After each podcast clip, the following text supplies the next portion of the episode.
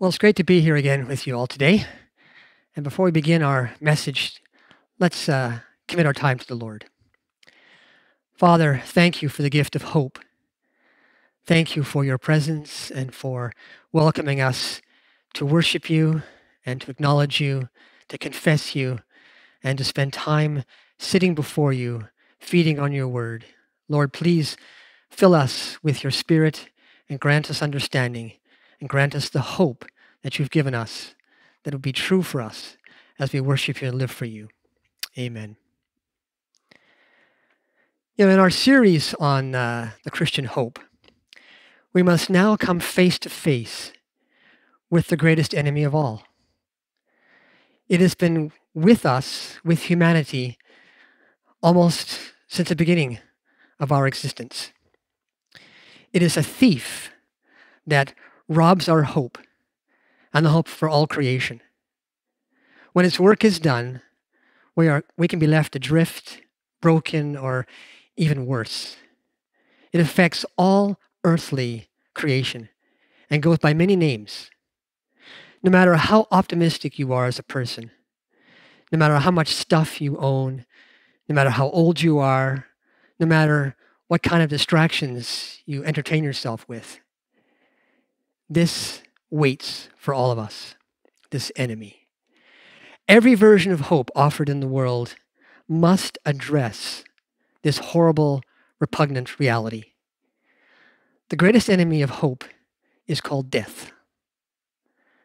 Since the certainty of death is unavoidable, can there really be any true hope for any of us? Is hope just a way to pretend and to ignore the reality of what lies down the road for all of us? Now, I know this is a sensitive topic, and I want to acknowledge that for some of us, this is a painful reminder of current events or a recent loss. You can be assured, we all can, that God knows our grief, our pain, and our fears. Jesus himself was deeply moved in his spirit and greatly troubled by the sadness and pain of those who mourned the death of his, friend Lazarus. John simply records that Jesus wept, even though Jesus knew that his plan was to raise Lazarus up from the dead. Yes, death can extinguish hope. But the wonder of God's promise is that death is not the final act of life. If the enemy of hope is death, then the champion of hope is resurrection, life after death. As we have seen these past few weeks, the Christian hope is founded on God's promise of restoration and renewal, as we saw in Romans chapter 8. Hope is presently unfolding like a flower in bloom, as we learned last week in Ephesians 1 that God has chosen us to belong to Him. Christ has redeemed us, and the Spirit of God has sealed us and has written on our, our very lives that we belong to the Father.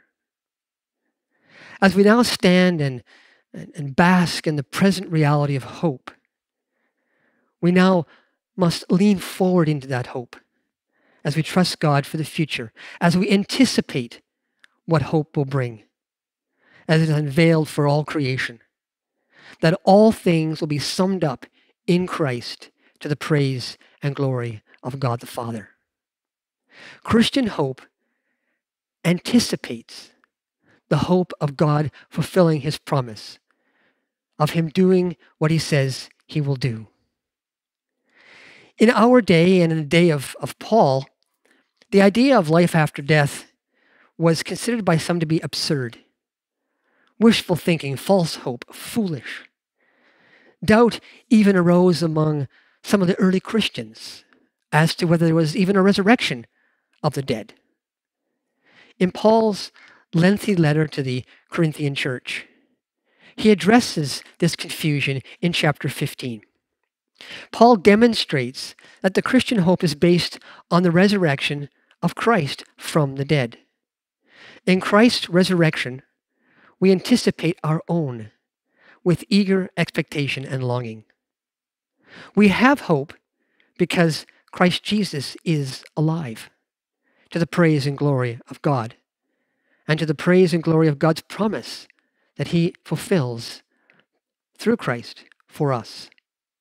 In our text today, which is in 1 Corinthians 15, verses 1 to 28, Paul begins by affirming the truth and certainty of the gospel in verses 1 to 11. Then he lays out for us the consequences if there is no resurrection of the dead in verses 12 to 19. And then he finishes in verses 20 to 28 by reinforcing the Christian hope of life after death, along with a glimpse into the future of God's kingdom's rule.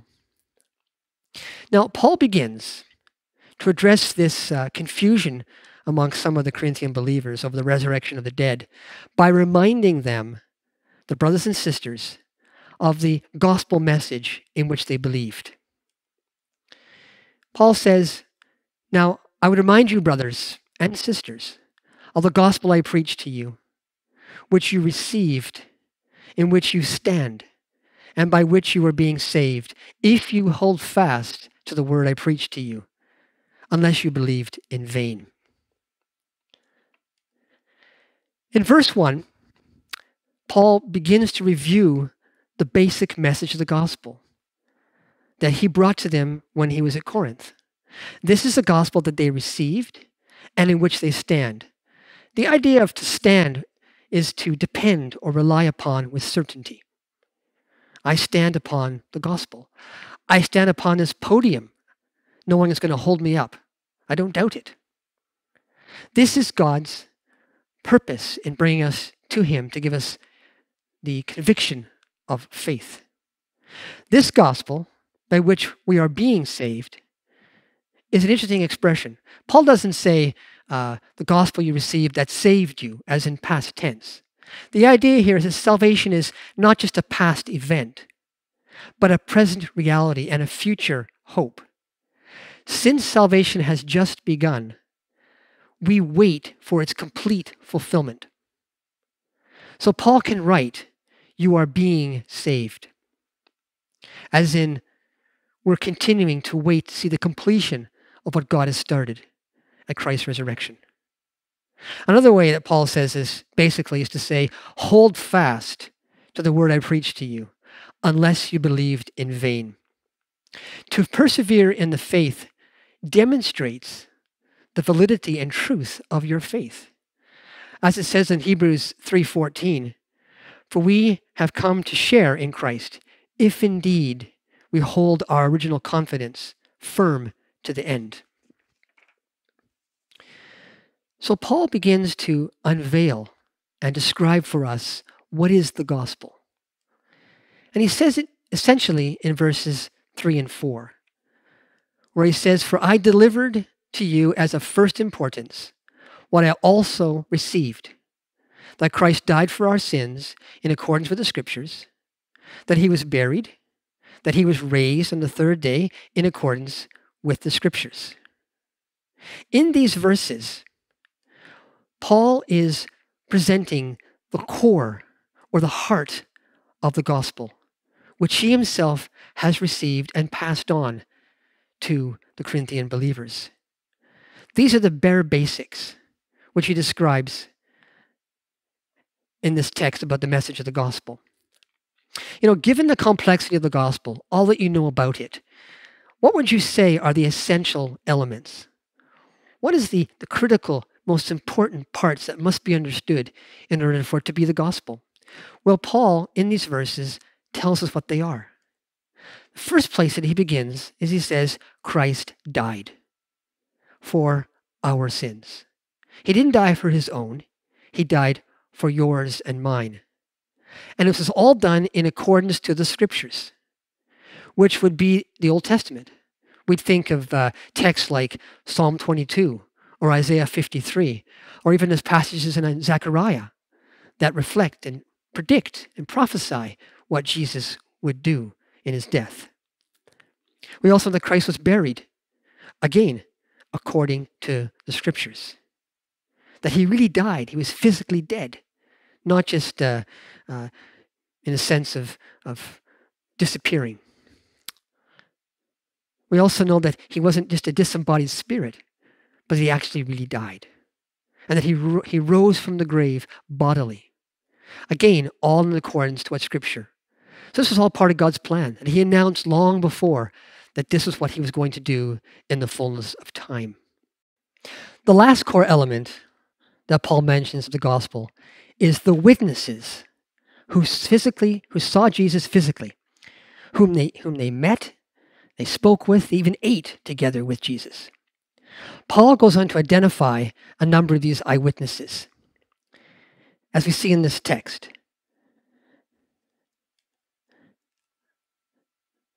That he appeared to Cephas, then to the twelve, then he appeared to more than 500 brothers at one time, most of whom are still alive, though some have fallen asleep. Then he appeared to James, then to all the apostles. Last of all, as to one untimely born, he appeared to me. So we can see here that Paul mentions a number of eyewitnesses. He mentions Cephas, who is known as Peter. He mentions the 12, the 12 disciples. He mentions 500 people at the same time, all seeing Jesus. A single person or a small group could say they saw Jesus, but a large group, all at once, that's much more difficult to refute. In fact, Paul says some are still alive. So theoretically, the Corinthian believers could actually go and talk to them. Then he mentions James and the apostles. James, that he refers to here, is the half brother of Jesus. And we know from John 7 5 that James and the brothers of Jesus didn't believe in him, but they did after the resurrection. And finally, Paul mentions himself. He includes himself as least. He was not part of the original group. He even persecuted the church, all before Christ came with grace and save Paul to make him a witness as well, to add his voice to those of others. So that Paul could say in verse 11, whether then it was I or they, so we preach, and so you believed. Paul finishes this summary of the gospel by reminding the Christians at Corinth that this is the gospel. This is the message that was delivered to them. Any deviation from this gospel is not the gospel, but something else. With this final thought, Paul turns attention now to address those who had some confusion over the resurrection from the dead in verses 12 to 19. Now, you may find this a bit strange that you can think that how could anybody say they are a Christian and not believe that Christ is re- resurrected or that there is no resurrection of the dead? Well, we don't have to look very far to see this oddity in our day. In 2017, the BBC conducted a survey in Great Britain. And they asked people who described themselves as Christians what they believed. A full one quarter of people who identified themselves as Christians said they didn't believe in resurrection. Now, I don't think we'd fare any better in Canada, unfortunately. So apparently, there are people who say they follow Jesus. They may even go to church, but they don't think Jesus is alive. Now, as an aside to this, this would mean that just because you meet somebody who says they're a Christian doesn't mean that they are. We really should be asking some gospel questions just to confirm their faith. In Paul's day, and that of the Greek Corinthian believers, resurrection was dismissed as foolish. Do you remember when Paul uh, presented the gospel to the Greek intellectuals in Athens in Acts 17? What happened when Paul mentioned resurrection from the dead? Well, the party stopped. People began to mock him. Others uh, said more politely, Yeah, we'll talk about this at another time. But a few did believe. were convicted to have faith. But the overall sentiment was why talk about resurrection of the dead? It's foolishness.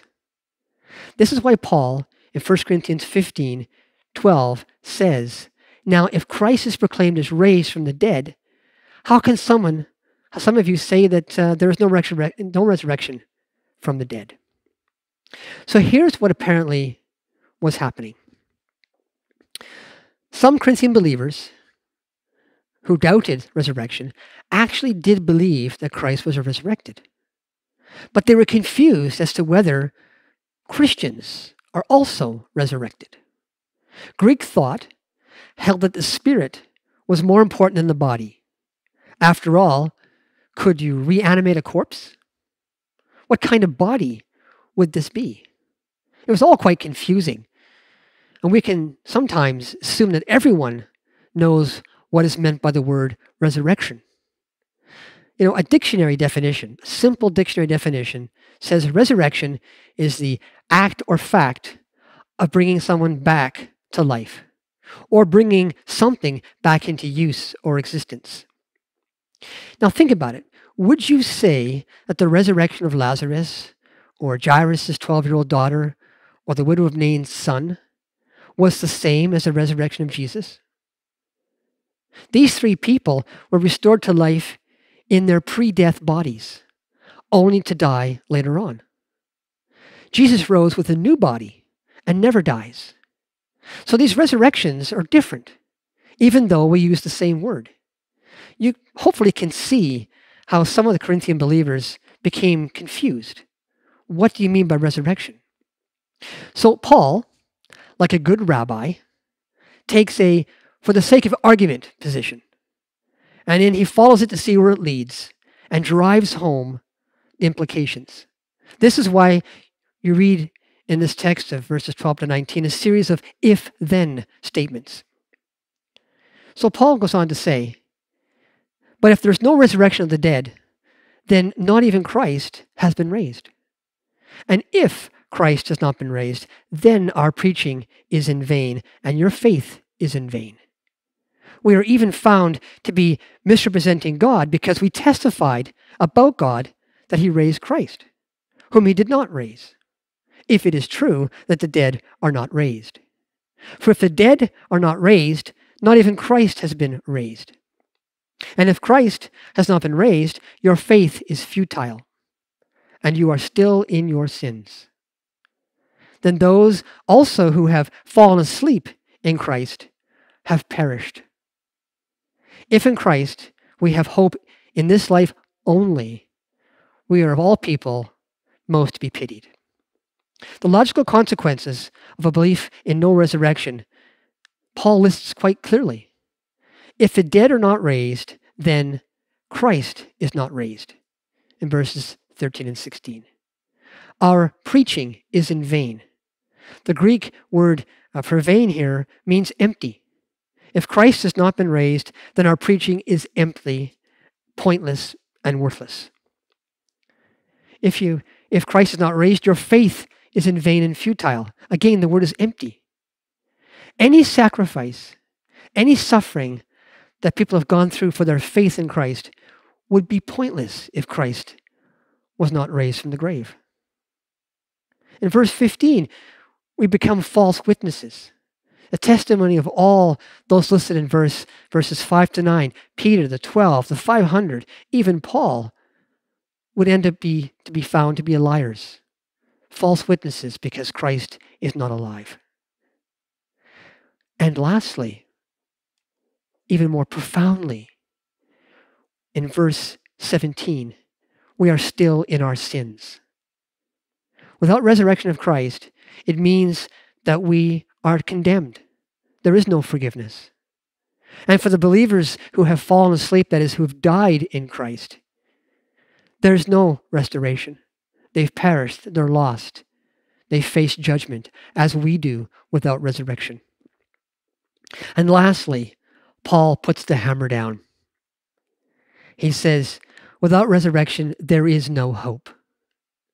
All we can look toward is our own death.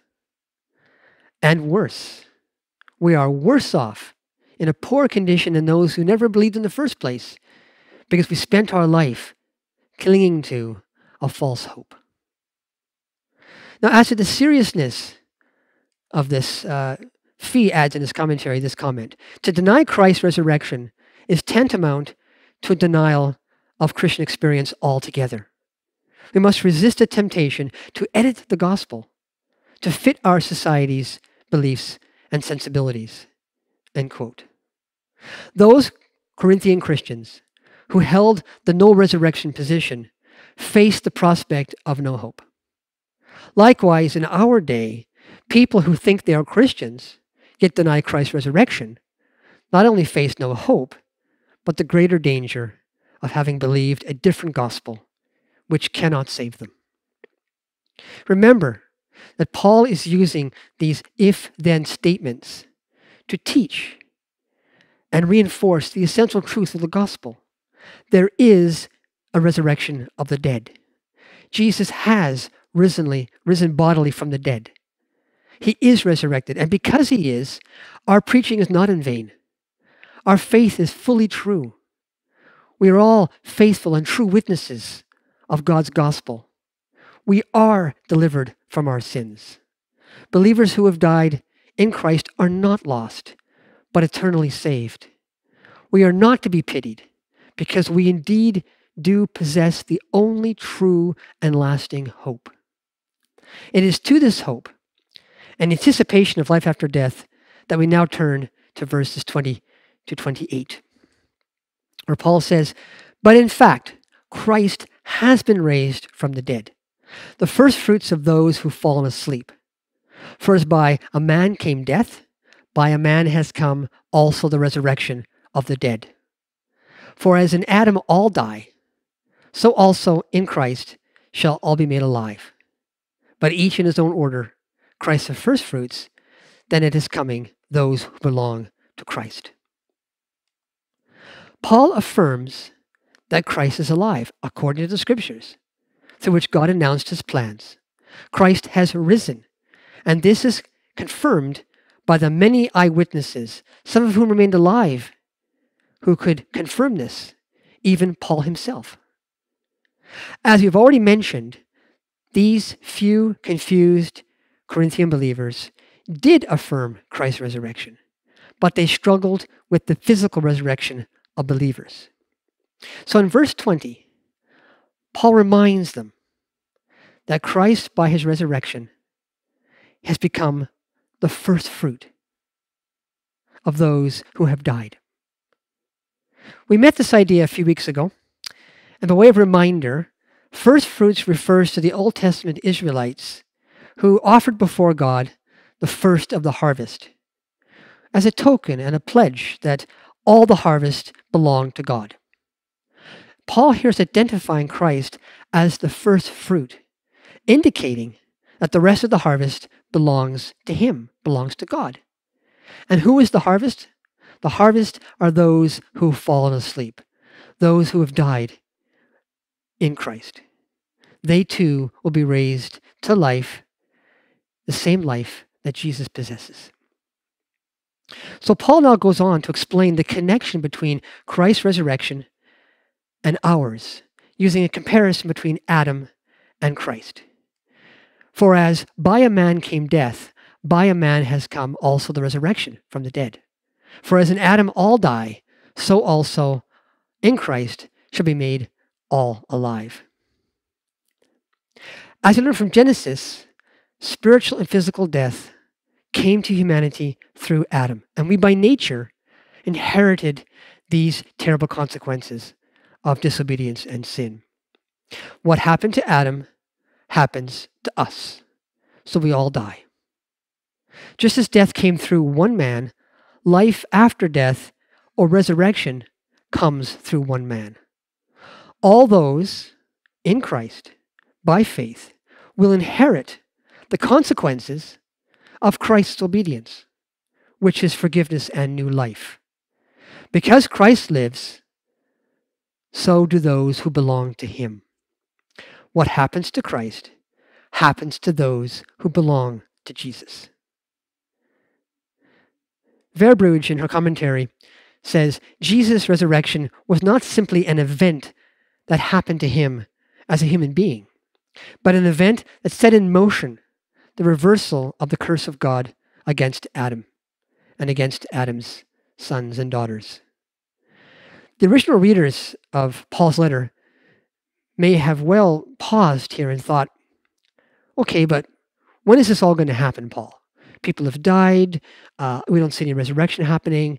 Uh, you just tell us about Jesus' resurrection. So perhaps anticipating this question, Paul says there is an order, there's a sequence to these events. And that's seen in verse 23. But each in his own order Christ, the first fruits, then it is coming those who belong to Christ. First, Christ is raised to life. Then, when Jesus comes again or returns, he will bring with him those who've died in the faith, and they too shall be alive just like Christ. Now, some among the Corinthian believers may have then logically thought to themselves, well, what has happened to those who've already died in Christ? Paul, you know, you, you write to us, you tell us this, but are they going to come back alive with Christ? But in the meantime, what's happening? Well, here's where we need to take a pause. Because Paul doesn't answer this unasked question, at least not here.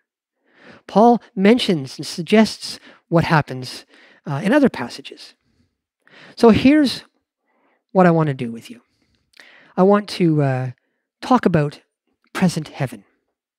When we refer to heaven, we often mean the place where Christians go and dwell when they die. Theologians call this uh, intermediate or present heaven. Now, present heaven is fully heaven. When believers die, they enter into God's presence. But it is an intermediate place in the sense that it is temporary. It is not our final destination. We will not dwell forever in present heaven because as we've already learned earlier on in our message series, God has a plan and a promise to restore all creation, where we will live forever in resurrected bodies on a resurrected earth. Therefore, we would expect that the focus of Scripture is centered on the final destination, not on the intermediate destination. God has only provided glimpses into the present heaven so that we will rightly focus our attention on the final destination and not on the immediate presence of heaven. So, to further help to illustrate this, to help you understand this, I want to first give an illustration offered by uh, Randy Alcorn in his book on heaven. And then we'll briefly look at a few scriptures to support uh, the idea of what scripture teaches about a present heaven. And then we'll conclude our message going back to 1 Corinthians 15 24 to 28. Now, hopefully, as you grasp these ideas, you should immediately recognize that our Christian hope is based on a promise, which is appearing as a present reality, even as we anticipate the fulfillment of our hope. A hope that drives away fear, death, and hopelessness. A hope that overcomes all because it rests on Christ's resurrection. Now, I have modified a little bit Alcorn's story, and I want to engage your imagination as you see, as we together see, the difference between intermediate and eternal heaven. Suppose you live in a homeless shelter in Montreal, and one day you're informed that you've inherited a beautiful house in Vancouver, fully furnished on a gorgeous hillside overlooking the ocean. With the home comes a wonderful job doing something you've always wanted to do. Not only that, but you also hear that close family members who've moved from Montreal many years ago will also be there. On your flight to Vancouver, you'll change planes in Toronto where you'll spend an afternoon. And while there, some other family members whom you've not seen for a few years will meet you at the Toronto airport and board, and you'll go together to Vancouver because they've also inherited beautiful homes. Now, naturally, you look forward to seeing them. Now, when the Montreal ticket agent asks you, uh, Where are you headed? Would you say Toronto? No, you'd say Vancouver, because that's your final destination. If you mention Toronto at all, you would say, Well, I'm going to Vancouver by way of Toronto. When you talk to your friends in Montreal about where you're going to live, would you focus on Toronto? No. You might not even mention the city, even though you'll be in Toronto uh, for a few hours. Even if you left the airport in Toronto and spent a day or a week there, it still wouldn't be your focus. In fact, you can't wait to get to Vancouver. Toronto is just a stop along the way. Your true destination, your new long term home, is in Vancouver. Similarly, as Alcorn in his story continues, the heaven we will go to when we die, the intermediate heaven, is a temporary dwelling place. It's wonderful, it's nice, it's much better than the Toronto airport, but it's still just a stop along the way a final destination, which is the new earth, which is a lot better than Vancouver. It'd be great to see friends and family in the present heaven, whom we haven't seen for a while, but like us, they will look forward to the resurrection, after which we together will live in the place that God has prepared for us. This is what the Bible is promising us. We will live with Christ and one another forever, not in the present heaven, but in the new earth, which God will make into heaven by virtue of the location of his throne and his presence, where he will forever be at home with his people. Now, this is a nice story, and it highlights why the Bible focuses on our final destination and not on the temporary intermediate heaven. But Scripture does offer some glimpses into this present heaven as we move from death to Christ. For example, in Luke 23, with one of the thieves on the cross, as he was dying, uh, being crucified along with Jesus, he turned to Jesus and he said, Jesus, remember me when you come into your kingdom. And Jesus said to him, Truly I say to you, today you will be with me in paradise. That's present heaven. Or Stephen, one of the first deacons who was martyred, the first martyr for the faith, as he was dying, being stoned to death. In Acts 7 55 to 56, he says, But he, Stephen, full of the Holy Spirit, gazed into heaven and saw the glory of God, and Jesus standing at the right hand of God. And Stephen said, Behold, I see the heaven opened, and the Son of Man standing at the right hand of God. Where is Christ standing? In the present heaven. Or Philippians in 2 Corinthians, where Paul himself says, I am hard pressed between the two. My desire is to depart and be with Christ, for that is far better. Or in 2 Corinthians 5 8, where he says, Yes, we are of good courage, and we would rather be away from the body and at home with the Lord. There are other passages. We don't have time to go through them all. But I'll mention just a hint from 1 Thessalonians 4 13 to 18, where Paul addresses this. Paul points out that we do not grieve death like those who have no hope. It's normal for us to grieve people who have passed on. But we have the hope, if they're believers, that we'll see them again and that they're enjoying the presence of God. And so Paul ends the First Thessalonians passage on this section by saying, Therefore, encourage each other with these words.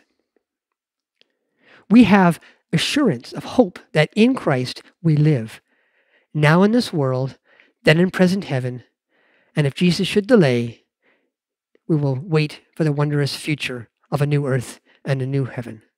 As Paul said in verse 23, but each of us in his own order Christ the firstfruits, then it is coming those who belong to Christ. Now, as we anticipate this final fulfillment of hope in resurrection, Paul shares what must yet happen as we conclude with the rest of the portion of 24 to 28. Paul writes, Then comes the end, when he, that is Christ, delivers the kingdom of God to the Father, after destroying every rule every authority and power. For he must reign until he has put all his enemies under his feet. And the last enemy to be destroyed is death. For God has put all things in subjection under his feet. But when it says all things are put in subjection, it is plain that he does not mean that he's accepted who put all things in subjection under him. When all things are subjected to him, then the Son himself will also be subjected to him who put all things in subjection under him, that God may be all in all. So then comes the end. Christ delivers the kingdom of God to the Father. This requires that every rule, authority, and power be removed, be subdued, be destroyed, and made subject to God's rule. For he must reign until he has put all his enemies under his feet. Here's where we see the results of Christ's rule, as all enemies are beneath him.